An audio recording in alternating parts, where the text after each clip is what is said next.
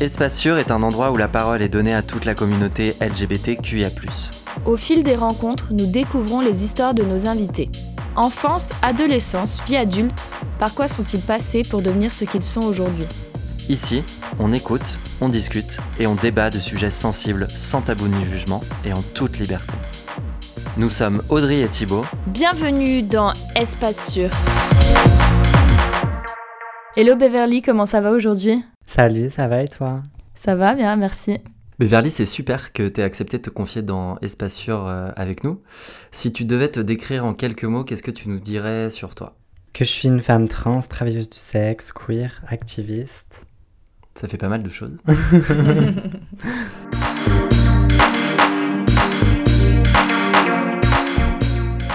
Raconte-nous ton enfance, comment l'as-tu vécue ? J'ai pas énormément de souvenirs d'enfance en vrai. Je pense que j'ai eu une enfance à peu près normale jusqu'à la préadolescence. Si je dis pas de bêtises, t'as grandi dans le même village, non, que Audrey ? À côté ? La même région. T'avais, je sais pas, des frères et sœurs ? Des frères et sœurs, des parents, famille modeste, basique, hétérosexuelle, blanche, de droite. la bonne campagne franc-comtoise. Voilà. Et j'ai morflé... Bah déjà j'ai morflé déjà en entrant au collège et pourquoi, par rapport à quoi ? J'étais même pas encore sortie du placard que je me faisais déjà harceler. J'étais assez timide, assez renfermée et pas bien dans ma peau, donc je me camouflais et je cherchais à me cacher derrière des vêtements XXL et une mèche de cheveux à la Justin Bieber. Et ouais, j'étais très mal, très renfermée. Et à cette époque-là, je subissais déjà le harcèlement au collège. Je me faisais insulter de PD et tout. J'ai aussi vécu en foyer. J'ai été placée, tout ça. Pourquoi ? Pour des violences que je subissais de la part de mes parents. Je sais pas du tout comment ça se passe, mais y a eu une déclaration, enfin un voisin ou quelqu'un qui a... Tout s'est passé au collège en fait, parce que du coup mes parents c'est le genre de parents, le genre de personne à penser que une claque ou un coup de pied aucune ne fait de mal à personne et que pour éduquer un gosse il faut être violent. Pour tenter de nous faire obéir, ou quand on désobéissait, on se prenait des torgnoles ou des coups de pied, enfin j'ai même pris, j'ai été poussé dans une rivière, je me suis ouvert le genou sur un rocher, j'ai pris une règle en métal dans la gueule, j'ai dû aller aux urgences, j'ai encore des cicatrices aujourd'hui. C'était ça avec tous tes frères et sœurs, ou c'était juste pour toi parce que t'étais différente déjà à cette époque ? Je me faisais taper sur la gueule avant de sortir du placard, donc c'est pas lié, c'était tu vois. Avant, okay.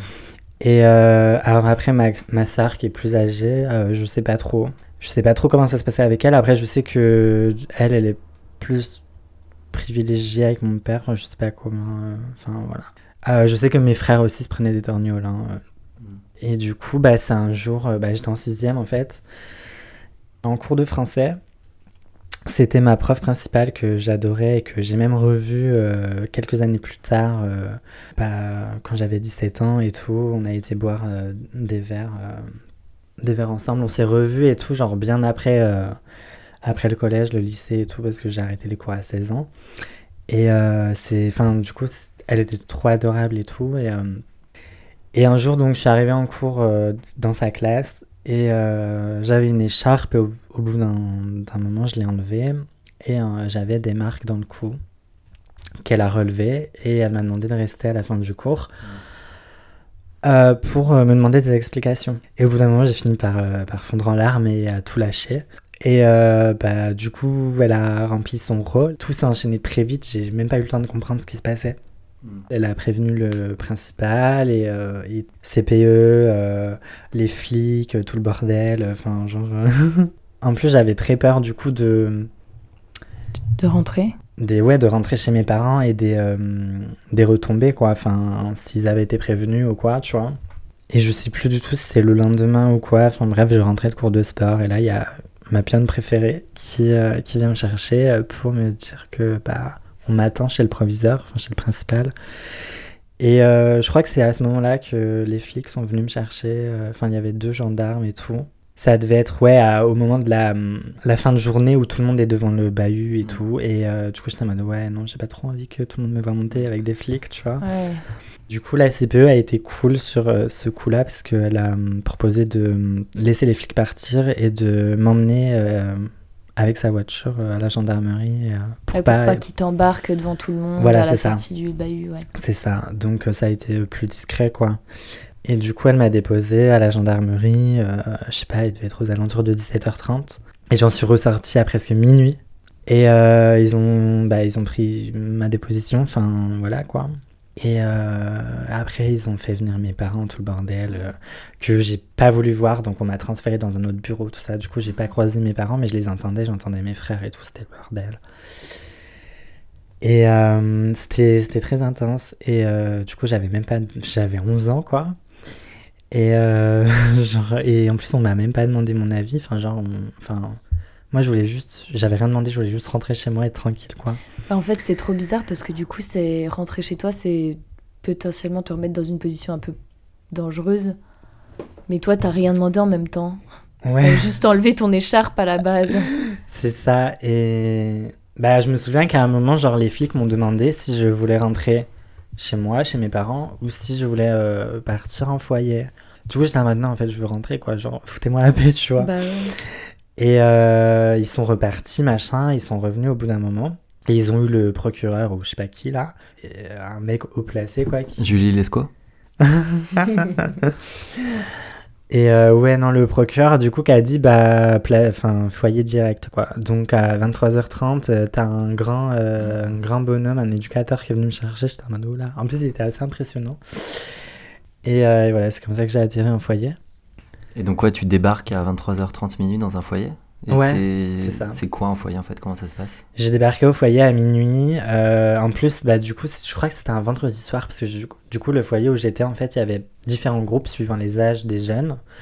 Et le week-end, comme il y a beaucoup de jeunes qui rentraient dans leur famille et tout ça, il y avait très peu de jeunes le week-end ou pendant les vacances, donc il y avait un groupe week-end qu'on appelait et du coup il y avait un espace, un bâtiment avec pour le groupe week-end pour ceux qui rentraient pas dans leur famille et du coup j'ai atterri là à minuit un vendredi soir, j'avais peur, j'étais fatiguée, j'étais au bout de ma vie, j'étais en pleurs, je savais pas où j'étais, un inconnu m'emmenait dans un endroit inconnu.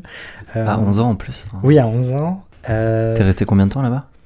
Bah en fait j'ai fait plusieurs allers-retours je suis rentrée chez mes parents, ça s'est recassé la gueule, je suis retournée au foyer, je suis revenue chez mes parents, j'ai fait plusieurs allers-retours en comptant toute la période. Non, j'ai peur de dire une connerie, j'allais dire peut-être 2 ans, mais j'ai peur de dire une connerie. 2 ans étalés mais par période. Ouais, je sais pas trop. Après du coup j'ai aussi fait des familles d'accueil, ça a été assez tumultueux.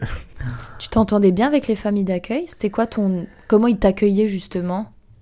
Alors le foyer, ça a été très dur, très très très dur. Déjà, j'étais pas bien avec moi-même, je savais même pas qui j'étais, et en plus de ça, la vie en collectivité, chambre commune, salle de bain commune, tout en commun, c'était insupportable, j'en pouvais plus.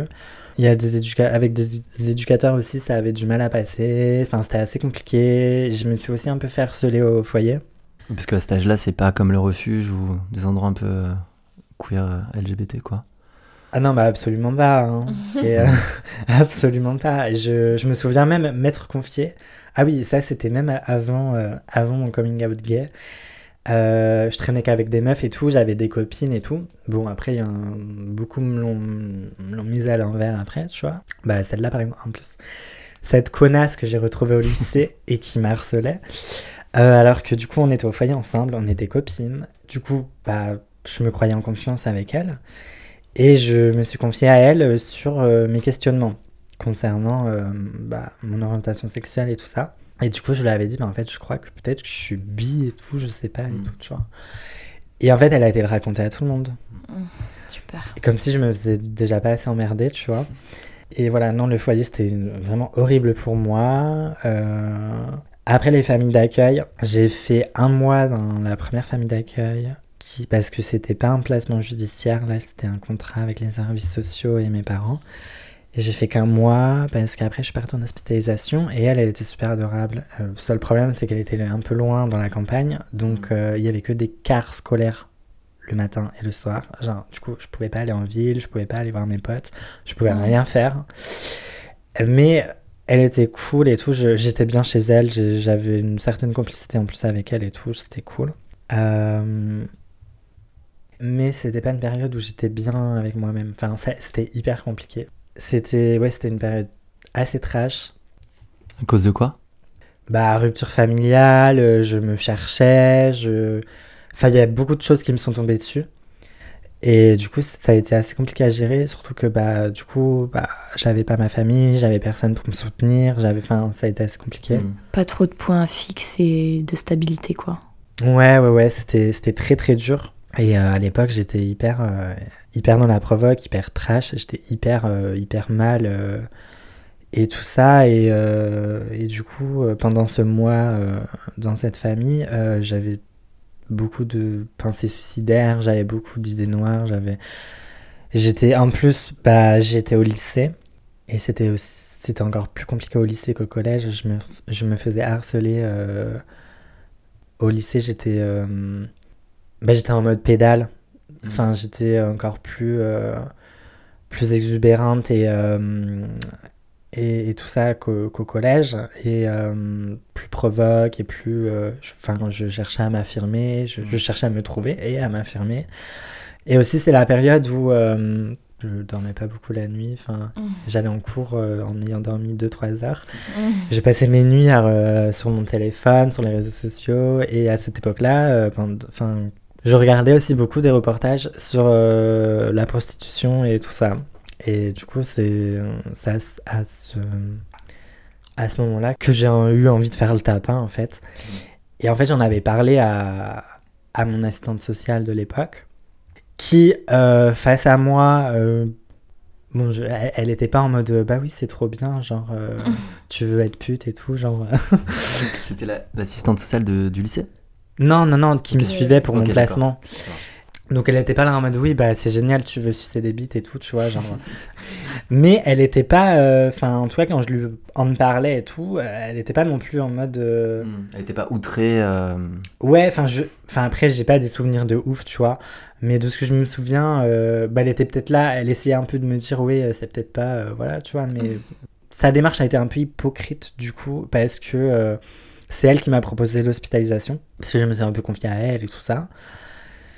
Et du coup, moi j'ai accepté sans savoir que ça allait durer autant de temps. Mais t'as été hospitalisée pourquoi ? Quel était ton motif d'entrée ? C'était dépression, idées suicidaires, tu vois. Et aussi, pour me mettre en sécurité, pour me protéger, elle m'avait dit, l'assistante sociale, aussi pour ça, mais aussi de par mon comportement, mes tenues et tout ça, parce que j'étais hyper trash, provoque. Donc là, j'étais hospitalisée en pédiatrie, à Dole. Waouh. Et au début, ça a été dur de m'adapter. Au tout début, en plus, ma famille d'accueil venait m'apporter des gros sacs de bonbons, de gâteaux, de machin. Elle était super adorable. Mes parents venaient aussi au tout début.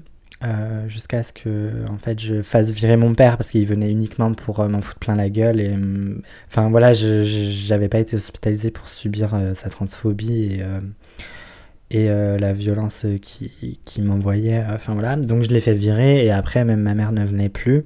Et du coup après j'avais une bonne relation avec les infirmières et tout, et j'amusais la galerie, ça a aidé à passer les journées. Genre, en plus, comme je suis restée longtemps aussi, à chaque fois, je me faisais des copines dans le service. Il y en a qui sont restées autant de temps, voire plus longtemps que moi. Donc, j'avais vraiment des copines fixes, quoi, parce qu'il y en a qui restaient pas longtemps, qui étaient de passage et tout. Donc, à chaque fois, voilà. Mais du coup, je faisais l'animation, en fait, dans le service. Et j'ai eu beaucoup de retours suite à ça. De toute façon, je faisais rire tout le monde. J'étais hyper spontanée. J'étais tout le temps perchée sur mes talons de 15 cm, en robe fluo, machin. Aujourd'hui, les talons, ils faisaient bien 25 cm. Hein. N'importe quoi. Si, je confirme. Elle regarde ses talons, du coup. Non, mais là, ils font pas 20 cm déjà. Mais du coup, je garde quand même des bons souvenirs de cette hospitalisation parce que j'ai vraiment créé des liens avec l'équipe médicale, avec les autres jeunes hospitalisés. J'ai aussi aidé d'autres jeunes à prendre confiance en elles, en eux, en elles surtout. Et j'ai eu des retours même du psychiatre, tout ça, sur l'effet que j'avais sur les gens dans le service et tout ça, quoi. Et du coup, ça faisait plaisir et il y a eu quand même des points positifs. À savoir aussi que mes parents ont été jugés, ils sont passés au tribunal et ils ont pris une peine avec sursis. Et suite à ça, ils ne levaient plus la main sur moi. Donc, heureusement. Ils avaient trop peur. En tout cas, ouais, mon père, il y a longtemps que j'ai fait une croix dessus, quoi. Et donc oui, après c'était violent, mais il n'osait plus en venir aux coups physiques et tout, tu vois. Bien qu'à des moments, j'avais peur et t'aurais pu penser qu'il allait me mettre sur la gueule, quoi. Collège, lycée, ça se passait comment ? T'avais une image un peu dans ta famille gay ou LGBT ou... Alors non, c'est moi l'icône queer de ma famille. Ouais. Après, il y en a qui ont suivi après moi, genre ma cousine qui est lesbienne et j'ai un cousin bisexuel aussi. Mais sinon, non, quand je suis sortie du placard, j'étais vraiment toute seule. Enfin, il y a des petites questions qu'on aime bien poser à tous nos invités. Et aujourd'hui, on aimerait savoir qui est la première célébrité sur laquelle tu as fantasmé. Non, en vrai, je sais pas, parce qu'en plus, genre, quand j'étais ado, j'avais ma chambre remplie de posters et de conneries. Et bon, c'était principalement One Direction et Twilight. Ça marche, hein? Je fantasmais, et je fantasme toujours sur les One Direction. Et les acteurs de Twilight. Zayn. Mais mon chouchou, c'était Harry. Ah ouais? Ouais. Pas mal, mais non. Et avec ma bande de copines, on avait chacun notre chouchou, donc ça va, on se battait pas de choix. Harry Style. Et du coup, mais ça, tu vois, genre, ça me renvoie les souvenirs de quand j'avais des œillères, que je me branlais sur des posters de mecs ou des pornos gays, en me disant non, je suis pas pédé, je peux pas être pédé, tu vois. Ah.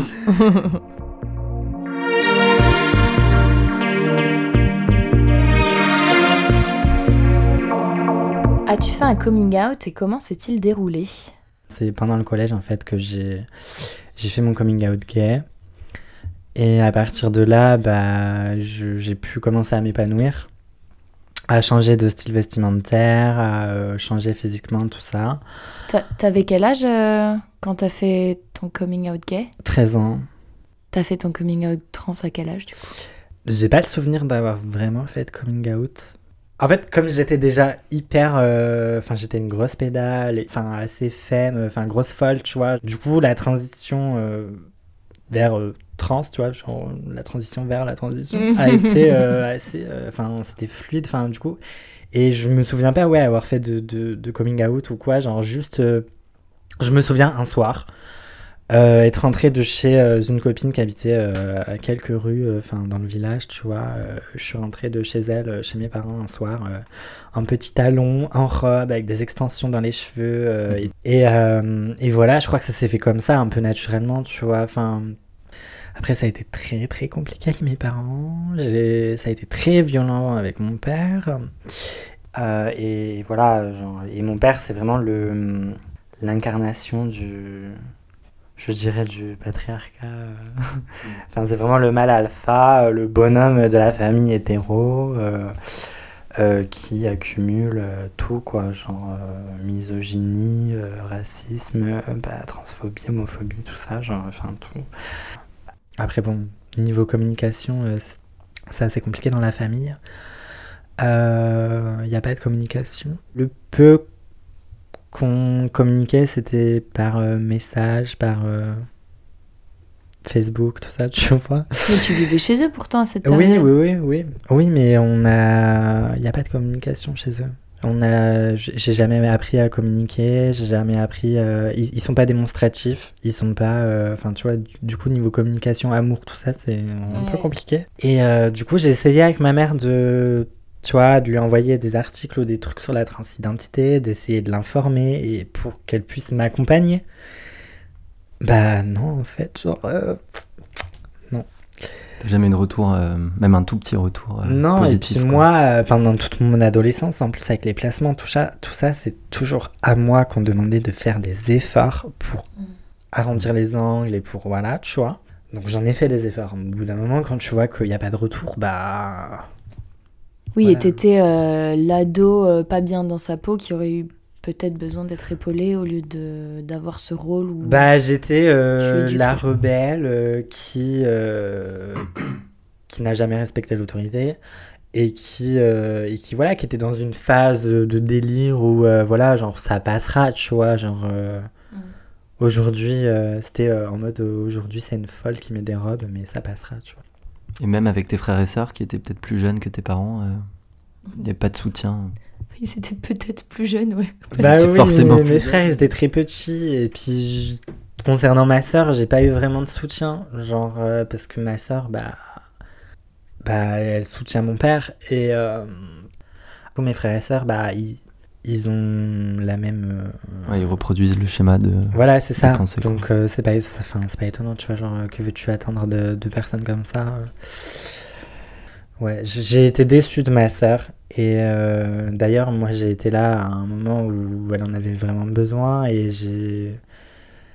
à ce moment-là je l'ai aucunement dans l'espoir d'avoir un retour. Juste c'était ma sœur et j'avais envie d'être là pour elle, tu vois. Mais quand moi quelques années plus tard j'aurais eu besoin d'elle, bah elle n'était pas là. Juste avant mon placement dans ma première famille d'accueil, que c'était tellement violent avec mon père, il voulait me foutre dehors. Donc bah, j'avais 15 ans, je crois. Et du coup, bah, j'ai fini par faire mon sac et à partir moi-même. Enfin, j'ai fugué jusqu'à Nantes. Pour aller chez qui enfin... Parce que j'imagine que tu vas pas à Nantes comme ça, aléatoirement, alors, à l'autre bout de la France. Une meuf que je connaissais de Facebook, alors, tu vois, la meuf, je la connaissais à peine, enfin, virtuellement. Elle me disait tout le temps, ouais, c'est comme tu viens à Nantes, machin, on va faire la fête, patati patata. À savoir aussi que je suis... grosse fêtarde de base. Donc voilà, dès qu'on me parle de fêtes, de soirées et tout. Tu traverses la France avec ton petit baluchon. Non, mais je te jure. Non, mais j'ai préparé mon sac en scred un soir et le lendemain, je suis partie. J'ai calculé personne. J'étais avec mes lunettes de soleil, mes écouteurs. On me parlait, je calculais pas. Et puis ils se sont dit que j'allais juste passer l'après-midi en ville et que je rentrerais le soir. Mais une fois le soir, ils voyaient qu'ils n'avaient pas de nouvelles et que je rentrais pas. Ils ont commencé un petit peu à s'inquiéter quand même. Et l'anecdote très drôle, c'est que je pensais aller et je pensais être pendant plusieurs jours dans le sud à côté de Marseille. T'as chopé l'accent marseillais à Nantes. Il faut qu'on en parle, ça. C'est quoi cet accent du sud d'où il vient, quoi? C'est pas possible. Ah, mais je sais absolument pas. Je ne sais absolument pas. Et en tout, je suis resté une semaine là-bas. Mais en fait, les flics m'ont chopé 2 jours après mon arrivée. Du coup, ils m'ont embarqué et tout. Et au final, bah, ils m'ont ramené chez le père de la meuf. Parce qu'ils savaient pas trop quoi faire de moi, tu vois. Genre, j'étais là en mode, ouais, non. Mais donc, du coup, parce que t'étais mineur et tes parents ont déclaré ta disparition? S'ils sont venus te chercher? Ouais, bah, de toute façon, j'étais connu déjà des services sociaux, de l'ASE, de tout ça. Enfin, voilà, suite à mes placements, machin. Et puis, je pense aussi que j'ai pas été assez prudente avec les réseaux sociaux. C'est sûr qu'ils m'ont tracé comme ça, parce que sinon, ils savaient pas où j'étais.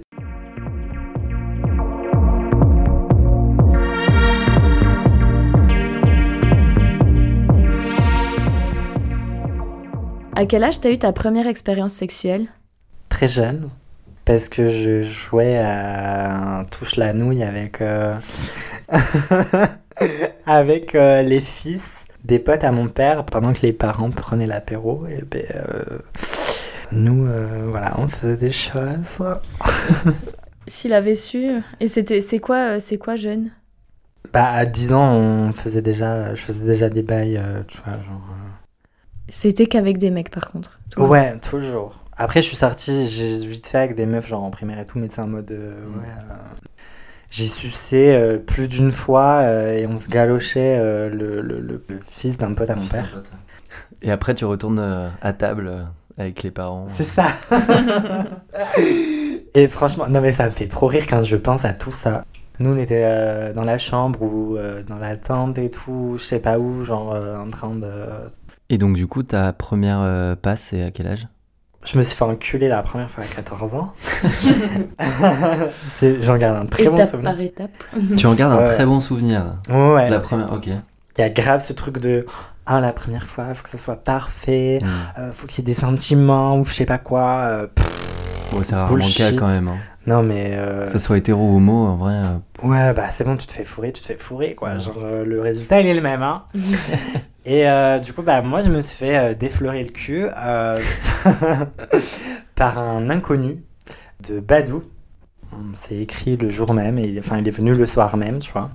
C'était dans sa voiture, et le mec, je ne l'ai jamais revu. Et malgré ça, j'en garde un très bon souvenir. C'était une très belle première fois. Il était très doux et très assez à l'écoute et tout. Enfin, il savait que c'était ma première fois et il me prenait en compte. Du coup, c'était agréable. Et puis il y avait aussi le petit côté romantique avec. Romantique. Il pleuvait, tout ça, donc il y avait les gouttes de pluie et la buée sur les vitres. Avec la main sur la vitre. Avec la lueur du lampadaire et tout. Et du coup, il y avait ce petit côté quand même un peu romantique et tout. Mais du coup... Et ma première classe. Oui, et alors, attends, parce que du coup, ton pote, là, il était majeur quand même. Oui, il avait 21 ans. Juste, rappelle-nous l'âge que t'avais. 14 ans. 14 ans, ouais, c'est chaud pour lui quand même, hein. Bon, tu l'as pas vécu comme un drama, mais bon. Absolument pas. T'aurais pu, j'aurais aimé le revoir quand même. Parce que c'était un putain de dieu. Un sacré morceau. Ah non, mais canon de chez canon, le mec ultra canon. En plus, il était bi et tout, donc je pourrais encore me le faire. Ah yes. Mais genre vraiment ultra canon, un bon coup. Voilà quoi. Il y a tout pour lui. Hein. Mais... Et la première passe, du coup, c'était à 15 ans. Toi, tu y vas étape par étape, mais on perd pas trop de temps quand même. Hein. Ah bah, écoute, à 12 ans, je fumais. J'avais déjà testé les joints avec le foyer aussi. Voilà, tu vois, l'alcool. J'ai été précoce sur tous les points. Mais les passes, ça se passait comment ? Tu trouvais comment tes clients ? Ouais, comment à 15 ans, tu trouves un... Et tu dis ton âge ou pas d'ailleurs ? Mais vraiment pas. Ouais. Non mais en plus, je rencontrais tout un tas de mecs. Il y avait la queue au partillon. Non mais depuis très très jeune, au moins depuis 14 ans, je crois que c'est à cette période-là peut-être que j'ai commencé à choper, à être sur les applis de rencontre, tu vois. Et évidemment, j'ai jamais donné mon vrai âge. Enfin, genre, je me suis toujours fait passer pour majeur. Du coup, les mecs, ils tiquaient pas quoi. Donc... Et du coup, ma première passe, c'était avec un mec rencontré sur Adopte un mec. Il me pose une question du style, tu veux qu'on baise ou on se voit quand ou je sais pas quoi, enfin bref, voilà. Et je dis oui, mais bon, mais tu payes quoi. La petite bouteille à la mer, on sait comme ça, on verra. Non mais voilà, genre, parce que moi ça faisait déjà longtemps que je voulais faire le tapin. Avec la sexualité que j'avais envie de joindre l'utile à l'agréable et de pouvoir me payer ce que je voulais, et de pouvoir... Enfin voilà quoi. Le mec était hyper canon, il m'a grave excité. On a baisé dans un sous-bois et tout, il avait emmené une couverture. Mais c'était trop bien, genre on a baisé pendant 1 heure. En plus il était versatile, donc c'était le pied. Bah voilà, le métier on l'apprend sur le tas. Et surtout que quand on commence en général on est isolé. On connaît pas de collègues, surtout quand on est en province comme j'étais à l'époque, tu vois. On connaît pas la communauté, on sait même pas qu'il y a un syndicat, on connaît pas nos droits. Ben, quand j'ai retrouvé le mec, en fait, je lui ai demandé l'argent direct. J'étais hyper pro, genre j'étais en mode poker face et tout. Genre. Puis je comptais les billets devant lui et tout. J'étais en mode, c'est bon, on peut y aller. Ben, j'avais demandé 300 balles, tu vois. Ce qui est beaucoup. Tu commences à taper dans l'escorte de luxe, là. Mm. Ah oui, donc toi, oui, t'étais pas là pour sucer des glaçons, quoi. C'est ça, j'étais pas là pour sucer les brindilles du sous-bois, là. Mais du coup, bah, je connaissais rien, je connaissais pas les prix, je connaissais pas... 300 balles, c'est pas mal, tu vois. Genre, oui, c'est pas mal. Hein, mais, non, mais voilà, tu vois. Genre, alors qu'en fait, non, les prix moyens, ils sont plus bas que ça. 1 heure, c'est combien ? La moyenne, c'est 200 €. Il y a beaucoup qui sont en dessous, il y en a d'autres qui sont au-dessus, mais après, quand tu commences à être au-dessus... Déjà, c'est des personnes privilégiées, c'est des meufs cis, en général blanches, qui correspondent aux critères de beauté, qui peuvent taper dans ces tarifs-là, qui travaillent différemment ou qui font un peu plus pute de luxe. Moi, j'ai été pendant un temps à 150, 180... Il y en a qui descendent à 120 parfois, parce que... Bah, t'as pas trop le choix des fois de descendre tes tarifs et tout. Mais voilà, après, ouais, suivant les périodes, tu jongles beaucoup. Et aujourd'hui, donc, tu es travailleuse du sexe. Est-ce que tu peux nous en dire plus sur ce métier, ce que ça englobe, en quoi ça consiste ? Le terme de travail du sexe, c'est un terme parapluie qui regroupe tous les métiers liés au sexe, qui exercent la monétisation sur sa propre sexualisation. Donc bah, forcément, tu as tout ce qui est travailleuse de rue, les escortes. Je précise aussi parce que beaucoup sont trop naïfs et pensent que les escortes ne couchent pas. Mais on est ni plus ni moins que des putes d'intérieur. Les escortes qui ne sucent pas, ça existe que dans les films. Après, bah, y a les dominas, les stripteaseuses, les stripteaseurs, les acteurs, actrices porno, les nudeuses, enfin les... Domina. Ouais, dominatrices professionnelles qui pratiquent le BDSM, qui, voilà, les mecs sont soumis et les payent pour une séance de domination, pour réaliser leurs fantasmes, leur... Enfin... Et alors, il peut y avoir des dominatrices qui n'ont aucun contact génitaux, tout ça, qui ne font pas de sexe en soi. D'autres qui en font. Il n'y a pas vraiment de règles. Même les personnes qui vendent simplement des nudes ou des vidéos sur Internet, bah, ça peut être considéré comme du travail du sexe. Ouais, on te suit beaucoup sur Instagram, t'es très active. Du coup, tu fais aussi des vidéos et des tournages, si je dis pas de bêtises. Ouais, du coup, je suis actrice porno aussi depuis 1 an. Et donc, ouais, je fais des tournages pro, à l'étranger notamment. Et puis, bah, je suis aussi travailleuse indépendante, donc je crée aussi mes propres contenus et j'essaye de me débrouiller comme je peux. T'as du contenu qui est très très drôle, je vous conseille vraiment de la suivre sur Instagram. Ce qui est marrant, c'est que t'en as clairement rien à foutre, donc tu t'affiches tes clients, tu te moques d'eux, mais toujours très, voilà, gentiment entre guillemets. T'es hyper actif sur bah, la transphobie, sur les politiques aussi qui font pas grand chose. Et du coup, pour tes clients, est-ce qu'ils voient les posts ? Non, absolument pas. Enfin, beaucoup de gens me font la remarque, genre, on m'a donné tes clients et tout, parce que comme je... C'est toujours anonyme, hein, je le dis, mais ils sont toujours... Enfin, on voit jamais voilà, prénom ou quoi que ce soit, mais c'est quand même très drôle, quoi. Et c'est des discussions ou des récits, hein, on voit pas les photos. Bien sûr, ouais. Mais tu t'hésites pas à leur rentrer dedans et tout, enfin, c'est hilarant, franchement, c'est génial. Mais parce que c'est mon compte Insta personnel, j'ai un autre compte professionnel. Et je suis en train de dire que nous n'avons pas ton compte pro avec Audrey, c'est une blague. Voilà, c'est ça. Non, beaucoup de gens ne captent pas parce que comme je parle de mon travail sur mon compte personnel et que j'ai aussi un compte, je fais aussi de la promo pour mon compte mime, pour du contenu porno qui est relié à mon compte Insta perso, tout ça, les gens pensent que j'utilise la même identité pour le travail, alors que non, je sépare bien les deux, tu vois. Et du coup, non, les clients ne voient pas mes stories les concernant. Question peut-être hyper conne et innocente, mais comment tu différencies un client d'un plan cul ? Il y a beaucoup de mecs qui posent cette question. C'est hyper relou. Je fais exprès de poser cette question. Hein. Mais les mecs sont cons aussi. Ils n'ont pas de jugeote. Quand on est TDS, on va pas gâcher 10 minutes, une demi-heure, 1 heure de conversation gratuite avec un mec si notre but premier était de lui faire payer nos services. Ouais. On a autre chose à foutre et enfin voilà. Et tout comme la caissière ou la vendeuse de Sephora, on a une vie privée, on a aussi envie d'avoir des relations privées, de dater des gens, d'avoir des plans cul, enfin voilà, on est des êtres humains. Donc mais c'est toujours pour les TDS, enfin genre il y a pas ce genre d'injonction et de problématique entre guillemets et tout bah, avec une pharmacienne ou une serveuse quoi genre sur Instagram aussi, t'hésites pas à filmer les gens ou les mecs en fait, hein, je peux le dire, les mecs qui te font chier dans la rue, qui t'harcèlent, etc. Est-ce que ça t'arrive souvent? Comment tu réagis? T'hésites pas à leur rentrer dedans la plupart du temps? Mais alors je suis souvent harcelée dès que je mets un pied dehors, déjà parce que je suis femme.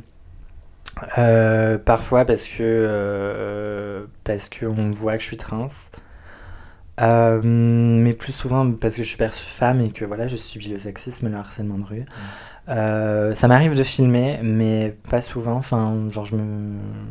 Mais ouais, je subis beaucoup de harcèlement, de la base du truc en mode sifflement, et mademoiselle, et t'es jolie, machin, enfin tous les trucs de base, voilà, que toute meuf a connu. Ouais, voilà, jusqu'aux aux attouchements dans le métro, au mec qui se branle sur moi dans le métro, au mec qui me suit jusqu'à la porte de l'immeuble où je vis et essaye de rentrer avec moi. Ouais.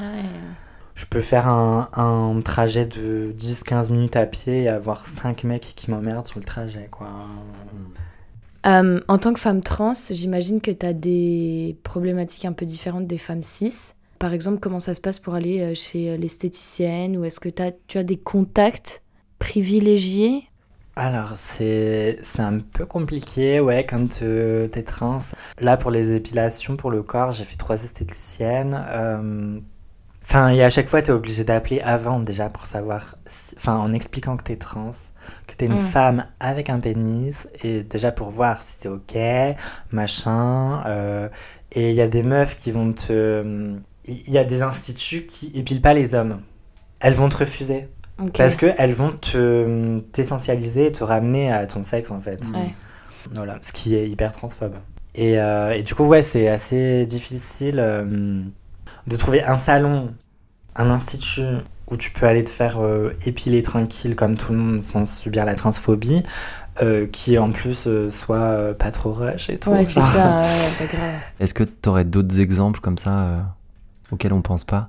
Ça, c'est le plus gros truc, et c'est le truc qui me vient vraiment parce que, genre, moi, comme je fais l'épilation intégrale, du coup, je suis à poil complet, tu vois. Donc voilà, mais bon, si je vais faire mes ongles ou me faire épiler les sourcils ou... Mais ça va, quoi. Ça va, tu vois, genre...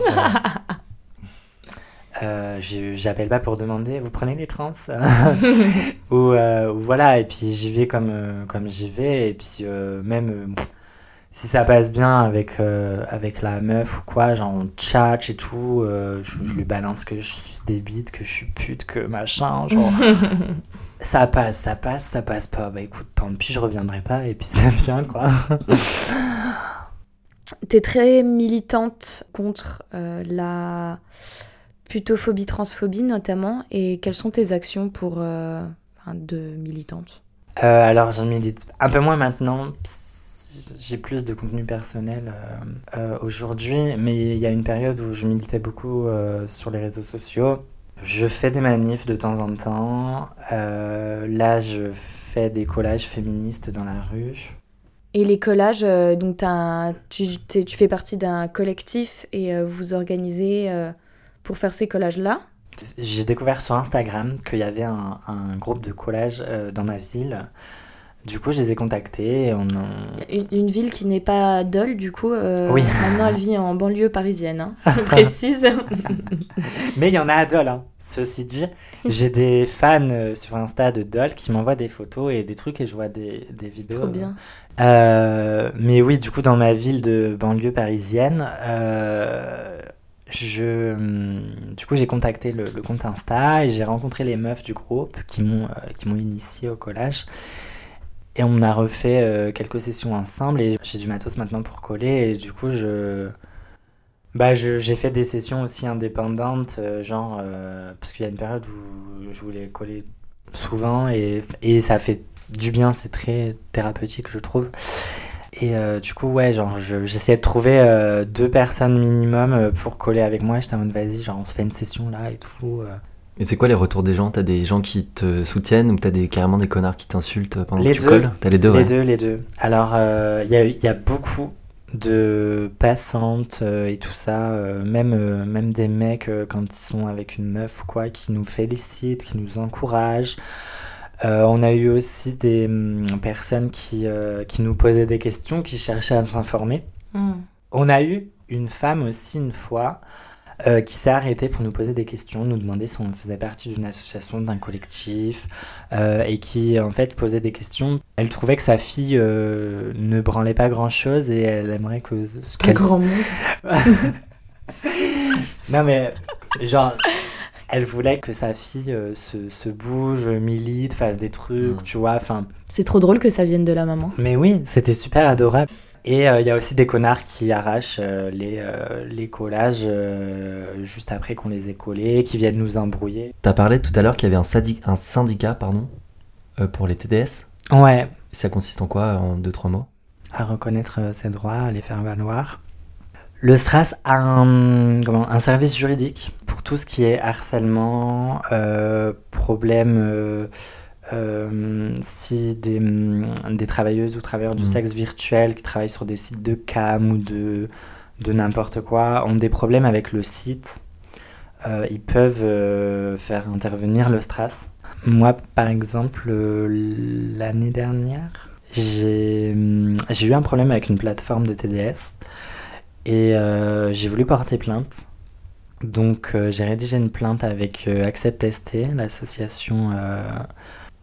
pour les trans migrants, TDS, séropos, voilà, qui est cousine, on va dire, avec le STRASS. Enfin, et du coup, j'ai rédigé une plainte avec Acceptess. Enfin, le procureur n'a pas jugé bon d'entamer des poursuites judiciaires. Pour lui, il n'y avait aucun souci.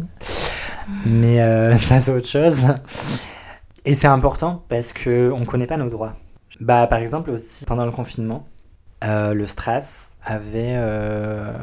Enfin, comme les TDS ne pouvaient plus travailler pendant le confinement et qu'on n'a pas d'aide de l'État et tout, on a eu des petites aides via le STRASS et tout. Enfin, le STRASS avait dû ouvrir a ouvert une cagnotte. Acceptess-T aussi. Et Acceptess a aussi fait des colis alimentaires dont j'ai pu bénéficier et aussi la cagnotte du STRASS et tout pour aider les TDS pendant cette période. C'est vrai qu'il n'y a rien qui a été fait du tout, du coup, comme aide... Non, absolument pas. Genre, justement... Parce que c'est vrai que ouais, pendant le confinement, il n'y a pas de clients, il n'y a rien, quoi. Bah non. Ou alors, ça passe que par du virtuel. Pour mais c'est compliqué. C'est compliqué. Genre, déjà, quand t'es pas camgirl de base, c'est un autre métier. Il faut aussi avoir le matos nécessaire. Il faut avoir la connexion Internet. Il faut avoir la possibilité d'avoir suffisamment d'intimité pour travailler, Enfin, il y a tout un tas de trucs qui rentrent en jeu. Et non, on n'a eu aucune aide. Les associations de santé communautaire, le STRASS, tout ça, ont alerté les politiques à ce sujet. Mais ce à quoi Marlène Schiappa leur a répondu... Tu es très énervée contre elle sur Instagram. Oui, mais je suis fière quand même qu'elle m'ait bloquée. Leur a répondu que c'était très compliqué d'ouvrir des fonds, enfin des aides pour les TDS pendant le confinement et tout ça. Alors que de l'autre côté, elle augmente les subventions d'une association abolitionniste. Elle est subventionnée par l'État et là leurs subventions ont été augmentées alors que soi-disant il n'y a pas de sous pour les putes. C'est une association qui travaille pour l'abolition de la prostitution, du travail sexuel. Ok. Et en fait, cet asso... donc, ils font aussi des campagnes, il me semble, qu'ils font des campagnes dans les établissements scolaires contre la prostitution, machin, tu vois. Ils ont un truc de réinsertion pour les filles qui quittent le tapin et tout, tu vois. Enfin, si tu grattes, que tu te renseignes vraiment, genre, en fait, ils servent à rien, ils font que dalle, et puis c'est pas avec ce qu'ils proposent et ce que propose l'État pour le... Ah oui, ça s'appelle le parcours de sortie. Le parcours de sortie de la prostitution. Ce qu'ils proposent pour le parcours de sortie, tu peux pas envisager de quitter le tapin en ayant juste leur fameux parcours de sortie. Genre, t'es obligé de faire des passes à côté pour pouvoir survivre. Donc, en fait, ils veulent faire croire qu'ils aident, mais en fait, ils aident pas du tout. Déjà, du départ, quand t'es dans cette politique-là abolitionniste, tu viens pas en aide aux TDS, tu les enfonces plus qu'autre chose. Et du coup, ils ont de l'argent pour ce fameux parcours de sortie, qui aurait pu servir pendant le confinement pour les TDS qui en avaient besoin. Et du coup, Schiappa a préféré augmenter les subventions des abolos, préférant laisser crever les putes dans leur coin. Quelle est la dernière photo que tu as sur ton portable. La dernière photo, c'est la photo de nous que tu as envoyée tout à l'heure. Ah yes. Merci Beverly d'avoir participé à Espace Sûr. C'était un très très grand plaisir d'échanger avec toi. Plaisir partagé. Merci beaucoup. Maintenant, champagne et raclette. Yes.